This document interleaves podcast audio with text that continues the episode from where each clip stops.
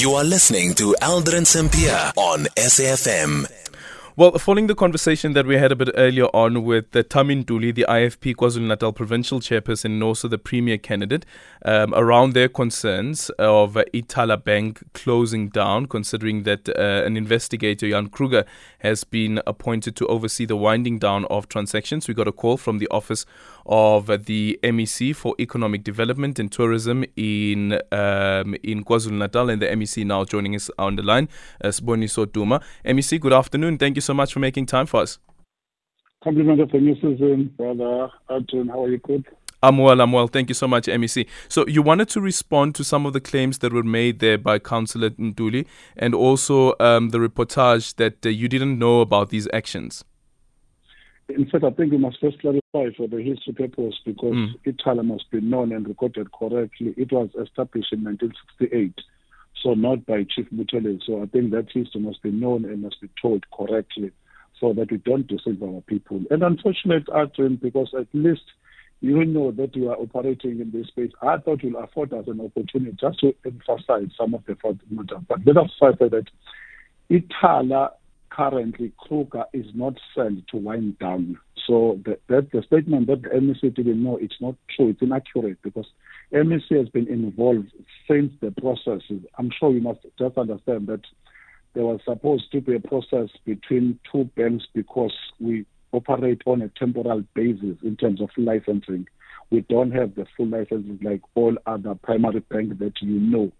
So mm. the contract between what we had with Absa to come to an end in December. So we had to manage those things. But I think I must also highlight that in terms of financial capabilities, if you can go to Ithala today, the ratio, they almost have more than two billion in terms of the ratio. Even the prudential authority is aware of that, and it's not the matter for that. It's not a bone of contention. What is the bone of contention is that Ithala, for it to have a license, there are some compliance matters, and as we speak, if the contract has come to an end, you must have the facility or other bank. So that is what is currently happening. It's not true that Ithala is closing, because I wouldn't want us to cause a panic mode for the populace of KwaZulu-Natal, because the majority of people will know that we've got even properties in almost the entire province of KwaZulu-Natal. We've got business people that banks with Ithala, because it becomes a service for strategic people, even for the development. So Ithala is not about to close.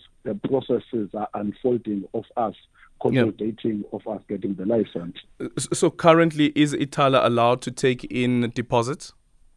Yes, we are taking the deposit. So wasn't the court order that um, because the um, the exemption lapses on the fifteenth, or lapsed on the fifteenth of December twenty twenty-three, thereafter Ithala would not be allowed to take in uh, deposits? That is why I was worried that in the first place you are calling a, a mayor of a district who's not familiar with the banking sector. I understand that he also serves as the, as the chair. So I mm. thought he would have done his exercise. No, no. This is what happened, Arjun. The reality is that the bank, for it to be issuing deposit, to be, because you can, you can come trouble, because this is going to assist us. If the S A F M at some point in time, you must come and spend some time in the province just for boosting the confidence and the outlook of investment as well. Yes, in court, there are outstanding matters. I've already highlighted to them, and unfortunately, I wouldn't want to delve deeper on the issues of court, because some of them are still ongoing. But as I can just tell you that Mister Kruger is not there to wind down. Mister Kruger is there just to ensure that the process of us transitioning, getting a partner, is done correctly, transparently. So that is why he's there. So I think we just have to tell you what is currently happening. And at the right time, yeah. we are going to come back and say that, yes, eventually we'll find a partner. This is the name of the partner, and this is the latest, so yep. that okay. we are able to tell a proper story. Are there any banks that have shown interest, considering that the previous partner was Absa? Yes, they, they are.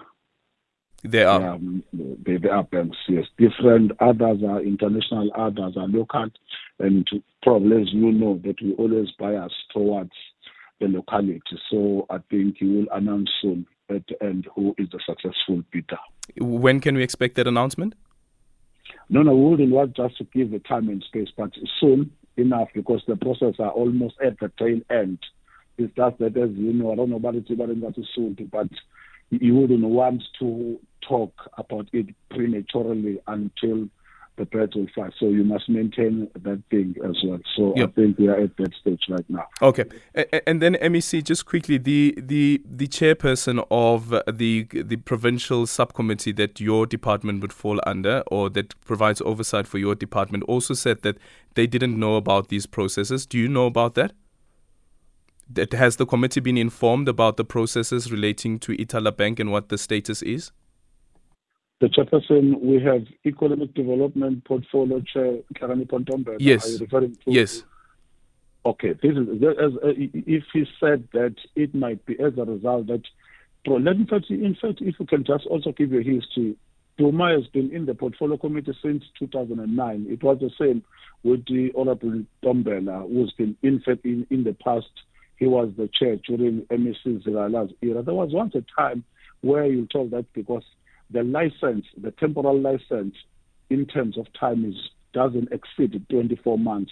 Mm. From time to time, the minister, we must sit down with the minister, eventually the provincial authority. So he might not have been understood or briefed thoroughly on the transition process that Absa is no longer with us. So I would understand. I think that was the context. Okay. And I, I, yes, so I think he was referring to that scenario. Thank you so much for your time. That is Sboniso Duma, who is the Economic Development, Tourism and Environmental Affairs M E C in KwaZulu-Natal.